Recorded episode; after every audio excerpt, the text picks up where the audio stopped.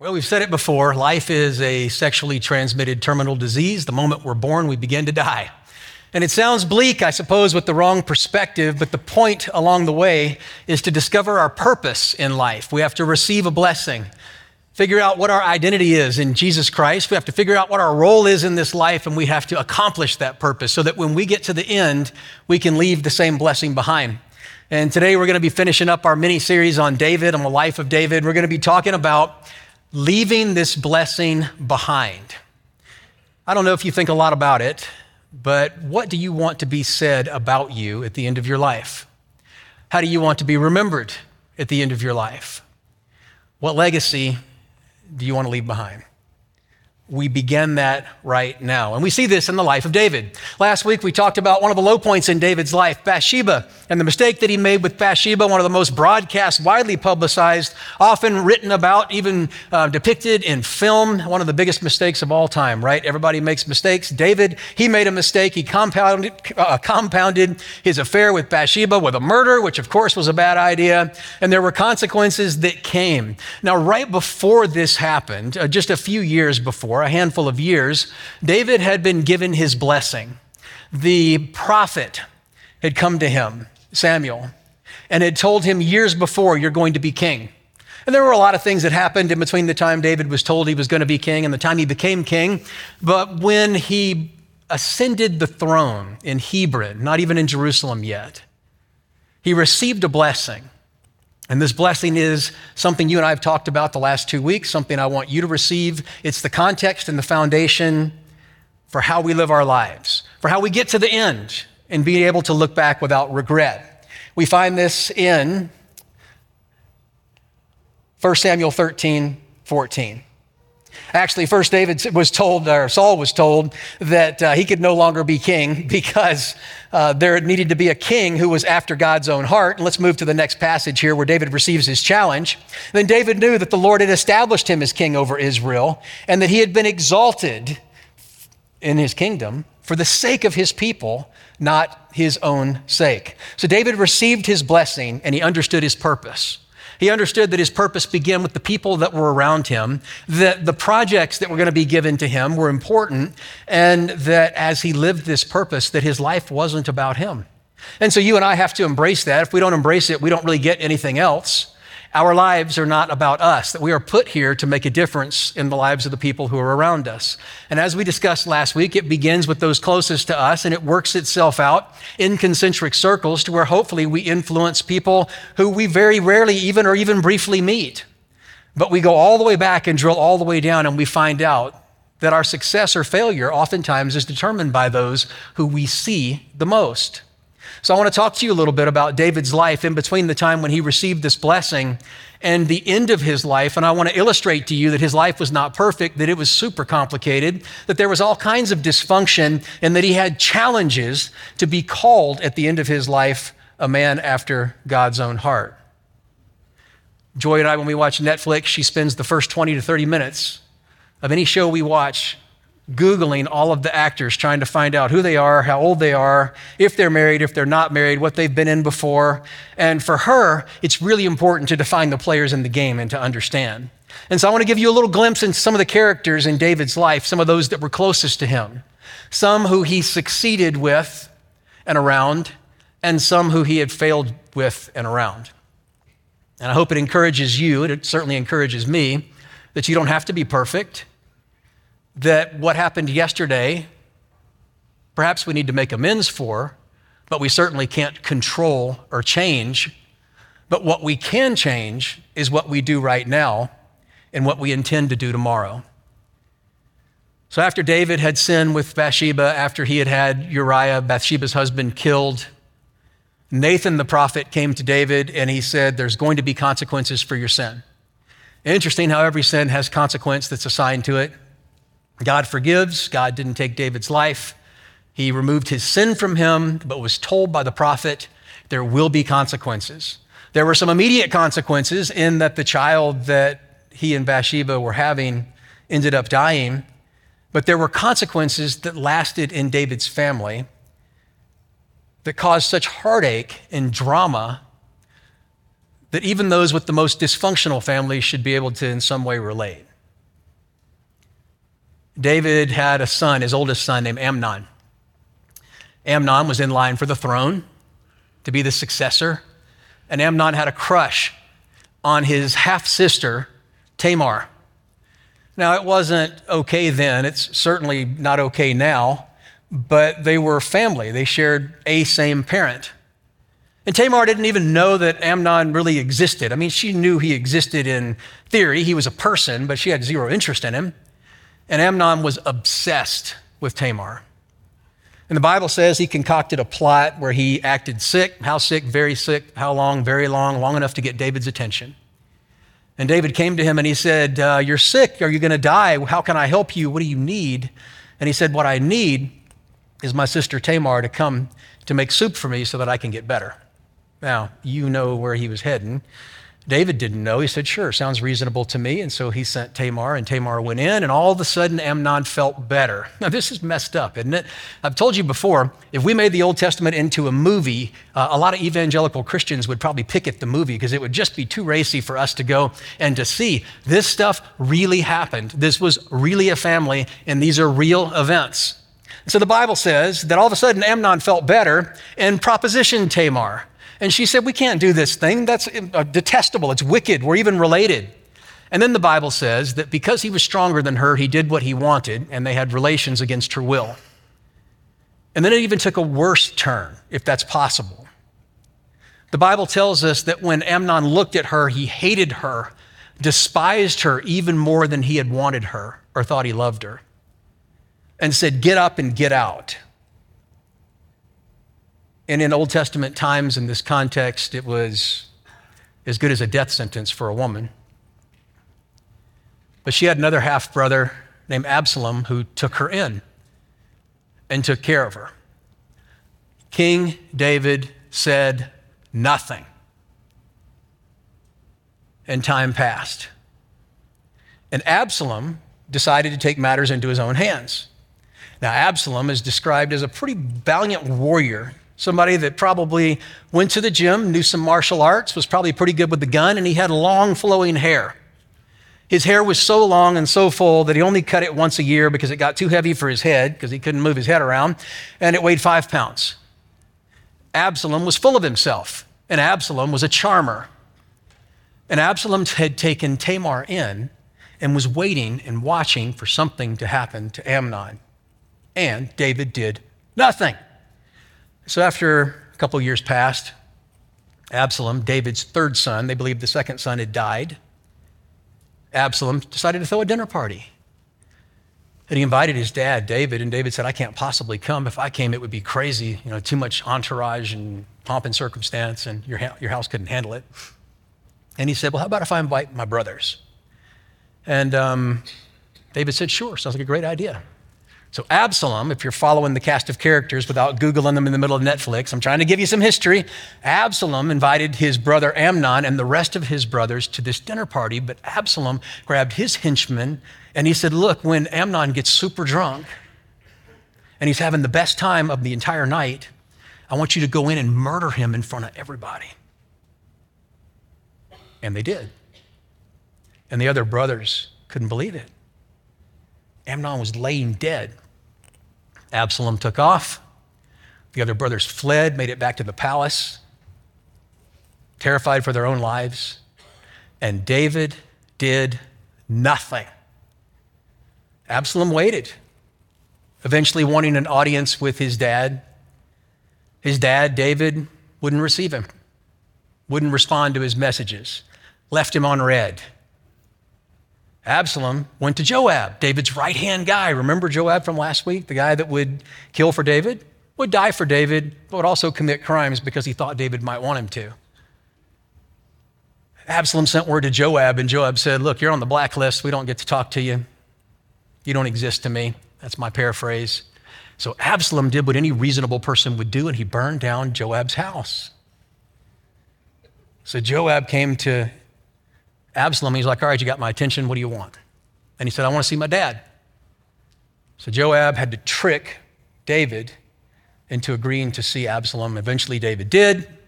He laid hands on Absalom. Years passed in between these circumstances. And Absalom thought things were going to be okay, but they weren't.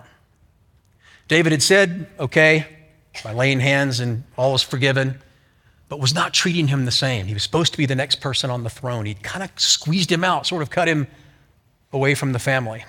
So the Bible says that Absalom moved his people and set up camp right outside the city on the way to the city so that everybody who came in to see his dad, David the king, saw him first. And he said something like this Do you have a problem, friend, that I could help you with? Oh, we're here to see the king. And they would bow low to Absalom. And he would run up to him and grab him by the hand and pick him up and kiss him and say, You don't have to bow to me. The king's way too busy for you. But wouldn't it be better if I was the judge of Israel? I would take care of your problems. And literally, as the people came to see King David in his palace, Absalom picked them off one by one until David's advisors said Absalom has stolen the hearts of Israel. Everyone loves him, no one likes you.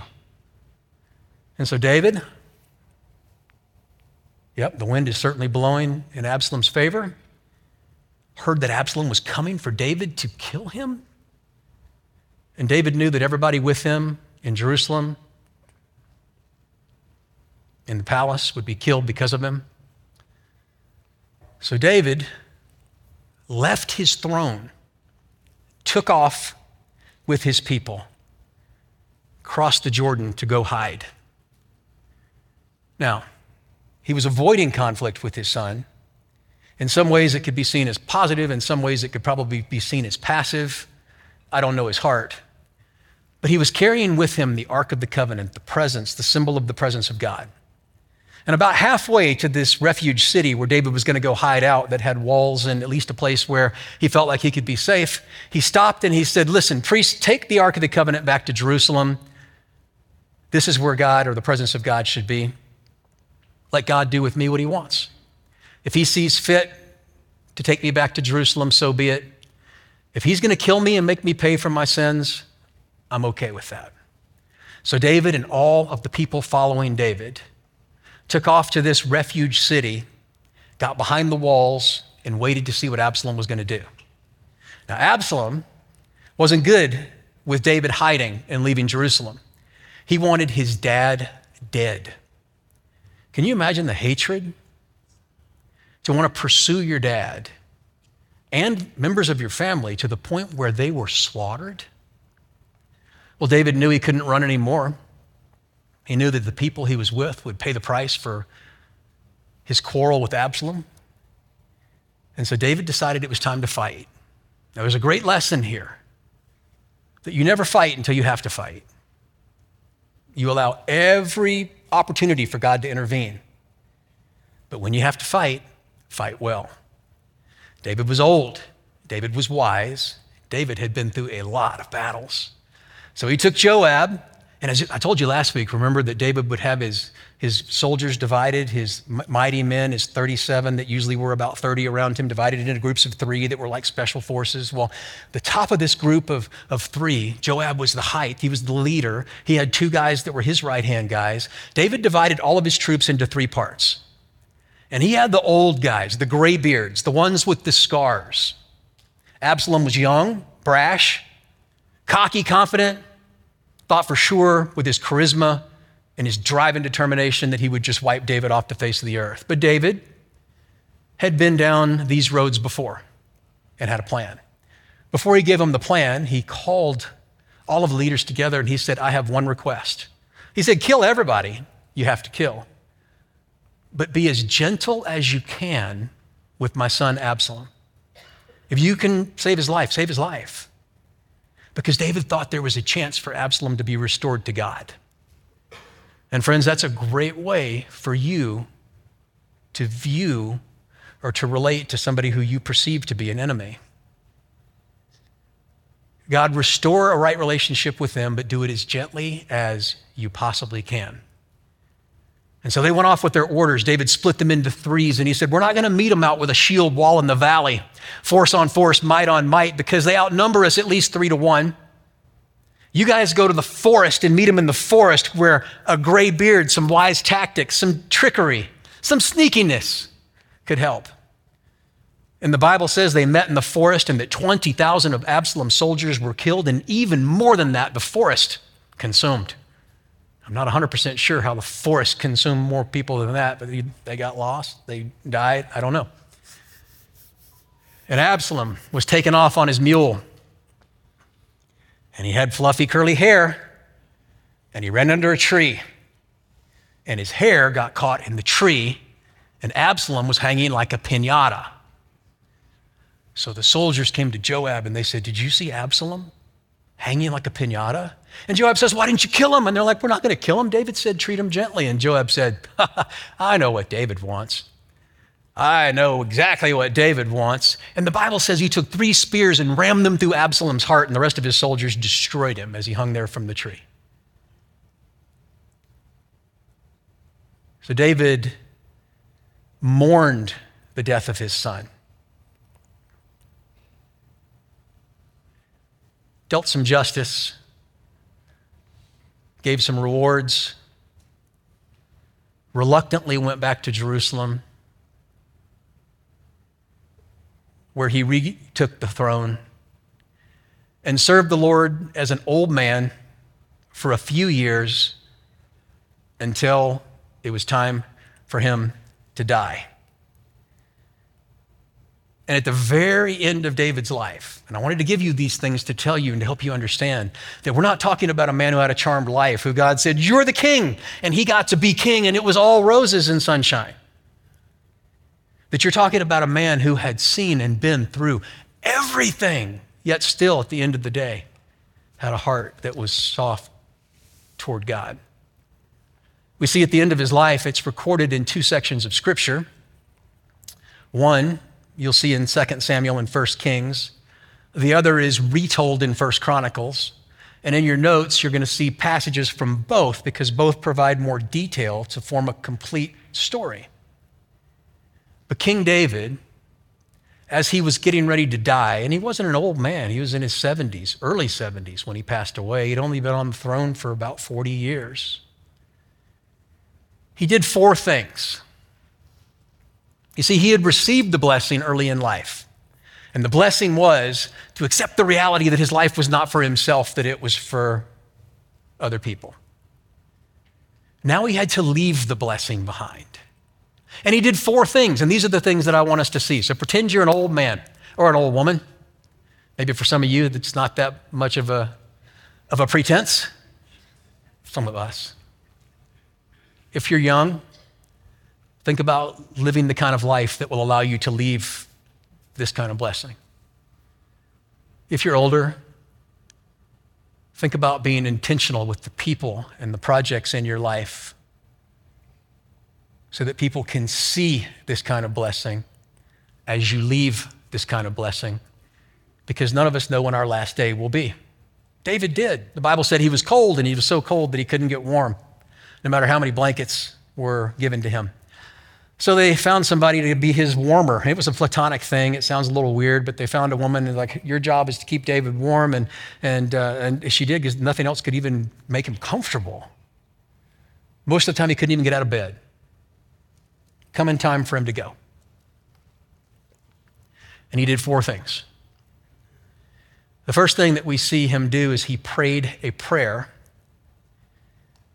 And it was a prayer of thanksgiving and thankfulness.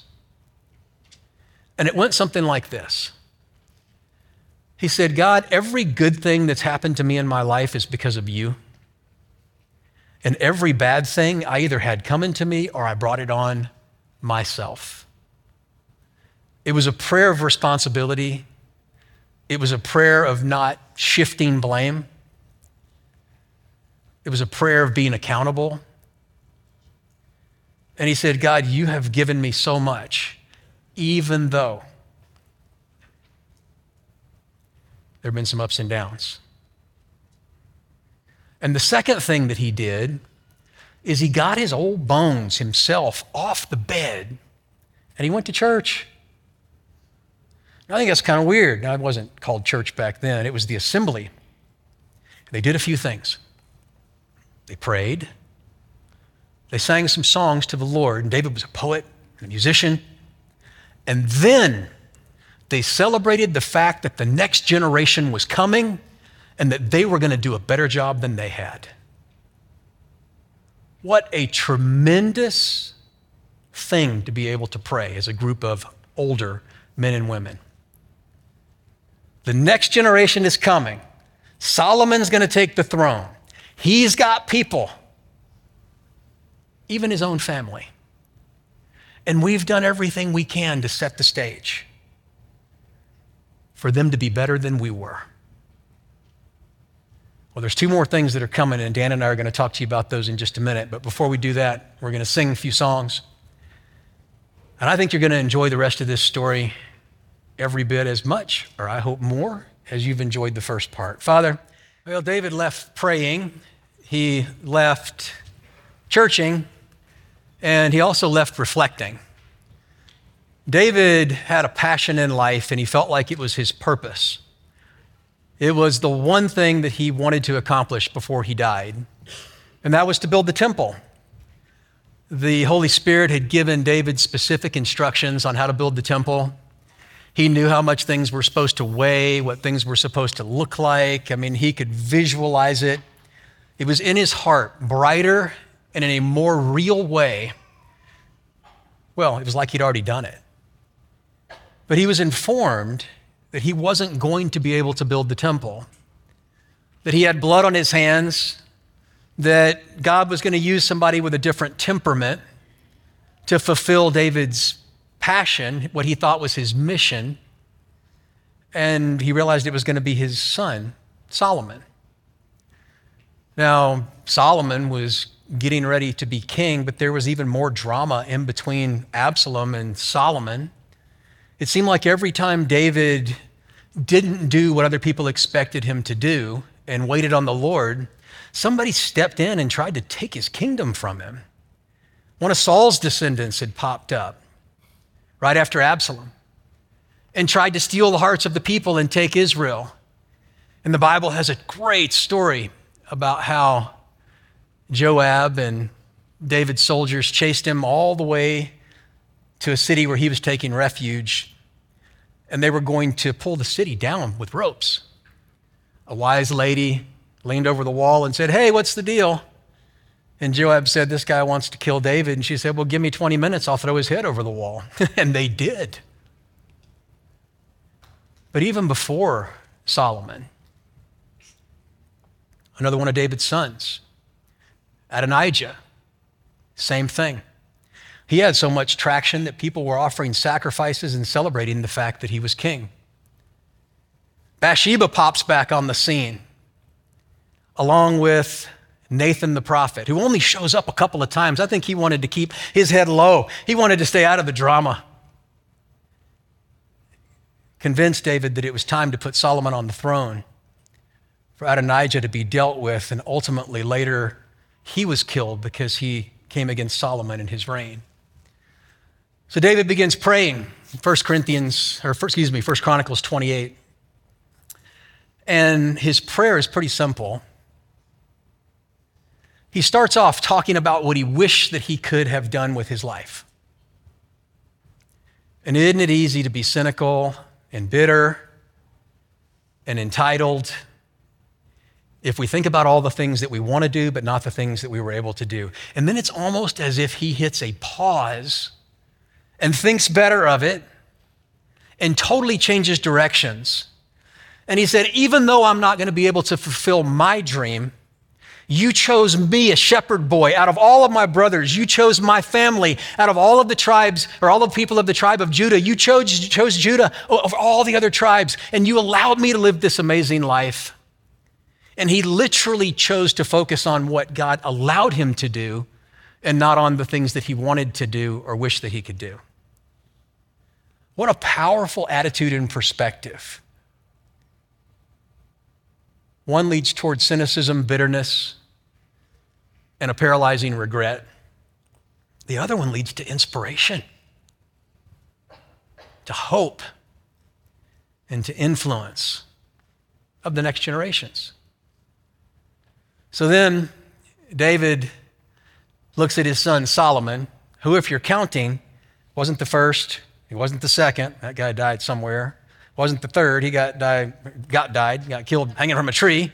Wasn't the fourth. That fourth one was sort of in banishment because he had tried to take the throne, and later he gets killed. He's like down the line. And David looks at him and says, It is my responsibility, my son, to leave a blessing. I will sum up my life in a statement, and I leave it to you because you have to choose to receive this blessing, to live it so that you can leave it. Now, whether you're a dad and you have sons, whether you're a mom with daughters or a dad with daughters or a mom with sons, or whether you're a sibling or a coworker or an aunt or an uncle or a boss or an employee, a student, teacher, the principle applies, my friends. We have a responsibility to live a life that leaves a blessing to the people who are coming behind us. And so I'm sure David in his weak and, and, you know, I mean, he's about dead. This is a dude that can't stay warm, can't even get out of bed, barely made it to church. With his dying breath, he says, And you, my son, acknowledge the God of your father and serve him with a whole heart and with a willing mind. For the Lord searches every heart and understands every desire and every thought. If you seek him, he will be found by you, but if you forsake him, he will reject you forever. It's really just divided into to two parts. They're important parts. The first one is that life is going to be really busy. Who's busier than a king? And everyone else is going to have a plan for your life. And you may even have a plan for your life. And your plan and their plan may keep you very busy, but that doesn't mean that it's God's plan. And you have to choose to be busy doing the right kind of things. So you listen to God with a whole heart and a clear mind. What better advice could a person give? What better advice could David give? And then he says, Be focused and intentional with your life. Life is short. David was 70 ish years old. Don't let discouragement or fear keep you from God's purpose in your life. Pastor Dan, I've asked him to come and share a time when he was able to, to give a blessing to his son, Brady. Uh, as you know, Brady's a state trooper from Missouri. And uh, Dan and I, you both know we have a hard time talking about our kids without getting emotional because we love our kids. This is an example where Dan, um, men and his family, were able to give a blessing to, to Brady, Dan's son, as Brady was going into his career from college and starting uh, a new project. And as you listen to this, don't just listen to it as a parent, listen to it as a person and ask yourself if you are living and leaving these things in the lives of the people who are closest to you. Thanks, Pastor Rick. When you asked me to do that, uh, of course, I've read back over the letter, sort of important to prepare, but it's been four years ago. I know this is a passion for you and I because we have boys, and you, we have talked probably more about this sermon series than anything else. Didn't realize it was going to turn into a series, but we want our boys not to be as good. We want them to be better than we are. And so when uh, Brady spent 26 weeks of the Missouri State Highway Patrol trying to drown him, uh, taser him, tear gas him, he made it through, surprisingly. And we had a lunch, and we had my dad, my uh, one living uncle, and my brother, who's a missionary in Jordan, all write, and of course, those who are present speak um, these words. Um, as David said to Solomon, not just nice words, not just encouraging words, but words of life whether you're a single parent, whether you're a grandparent, as we mentioned, aunt, uncle, we have opportunity to invest. And times of celebration are easy, right? I mean, because usually their ears are perked, perked up. And Rick, you asked me a question as I get done reading this. You, uh, you said, How did Brady respond? And um, his wife said, uh, I've never seen Brady get so emotional and cry. And as a dad, I don't want him to cry, but I know that it landed. Right. And so this is This is the letter I wrote four years ago. The Missouri Highway Patrol has equipped you physically, mentally, and emotionally, Brady. And for that, I'm grateful. But never forget where your real strength lies, my son. God created each of us on purpose for a purpose. I'm sure by now you have read through Romans 13, 1 through 5. I, I guess it is the men in blues go to verse in the Bible. It starts in verse 1 with everyone must submit to governing authorities, for all authority comes from God. And those in positions of authority have been placed there by God. But verse 4 caught my eye and my heart. It states the authorities are God's servants sent for your good. Brady, if you are both living out his calling for your life and abiding by this verse, then you must spend time talking with him in prayer, reading his word, the Bible, and being filled with the Holy Spirit each day so that you indeed can live this verse and your calling out. As a pastor, not a trooper, I've seen evil, I've seen deception, and I've seen death. But from what I understand, I will not see on a level that you will.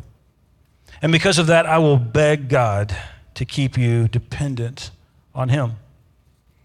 I will pray for discernment as you quickly evaluate circumstances and have to make split second decisions. I pray that you take your stress to God and your inner circle of friends and family so that you become better and not bitter. I pray that when failure or shortcomings happen, you won't, you will own it, you'll learn from it, and move beyond it. I pray for wisdom so that you will learn how to de escalate volatile situations. My son, I pray for your commitment to God and his values when it comes to temptation and compromise, for it will come.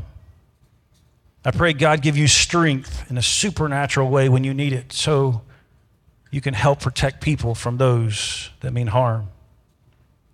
I pray that God grant you the wisdom to know when someone needs a word of, or a hand of encouragement. And of course, I pray God protect you in ways that you won't even be aware of. Uh, almost through. Brady, you are first and foremost a servant of the Most High. You are a Shows with generations of investing and helping people, and you will now represent the great state of Missouri. My son, my prince, in the words of King David to his son and future King Solomon, go show yourself a man. A man of God, a man of love, a man of grace a man of justice, a man of strength, and a man of courage. God has indeed created you on purpose for this purpose, and it will be for your good and for his glory. Words cannot describe how proud I am of you. Your dad will always be praying and cheering you on. From a dad who prays that Brady and Toby and Jay and Mitch own these principles, not just know them in their head, but lay them within their heart. Yeah. Thank you, Dan. So, um, my family and Dan's family, we were blessed to have people who modeled these kinds of things for us. I wrote letters to my boys when they turned 13, um, handwritten letters that were similar. And I, I chuckled because my oldest son, you know, he went to school before my younger son, and he was able to read the letter. Uh, my younger son, when he was 13, I handed him the letter, and he opened it up and goes, I can't read this, it's in cursive. He went to a school that didn't teach him how to read cursive. So I had to rewrite that letter for Nathan. But you know, you may not have been from a family like that. That's okay. We're creating a family like this. Right now, down in kids' ministry, the volunteers at Joy, they're doing this right now with your little ones. You're in here, they're in there. On Wednesday evening, Brandon is creating this kind of family to invest in your young ones, your teens, your youth, to teach them that their life matters, that they mean something, that God has a plan, and that they can be not just significant, but absolutely necessary. We're creating this kind of family because it's the kind of family that God had in mind, and it represents the undivided heart.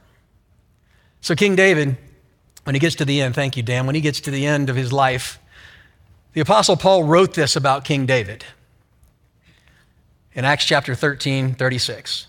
He said, Now, when David had served God's purpose in his own generation. Now, like this, and you may not be able to see this, but the word when is in bold. It's in bold in your notes. When? Because God numbers the days that we have. We don't control how many days we have. We don't know. Every time I say that, I'm like, uh oh, is it now? God, did I just tempt fate? And I wait and I go, nope, I'm okay, I'm still here. You never know, right? You don't know. Every breath's a gift from God. But when our day comes, and it will come for all of us, and that's okay, when our day comes, this is what was said about David. He had served God's purpose with the people and the projects in his own generation, and then he fell asleep, which is code for he died. I don't know why the Bible chooses to sanitize that and not all the stuff we just read a minute ago. He was buried with his ancestors and his body decayed. So this is what it looks like for us.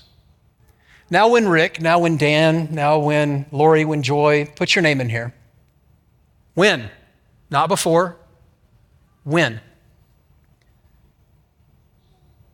I served God's purpose. In my generation, I died. I was buried in the family cemetery. And I left this earth behind to be with Jesus. And if we do it the way David did it, not perfect, not neat and clean, not without dysfunction and not without disappointment, but with an undivided and faithful heart, we get to see Jesus when we leave this earth behind. And we hear him say, Well done, you were good and you were faithful. And friends, we leave the next generation behind equipped to continue this work in a way that's better than we ever could have. Which is why it's not about us. Church is not about me. My family's not about me. My relationships aren't about me. We received the blessing David received, that God has put us here to live our lives for other people. Father, thank you for this series.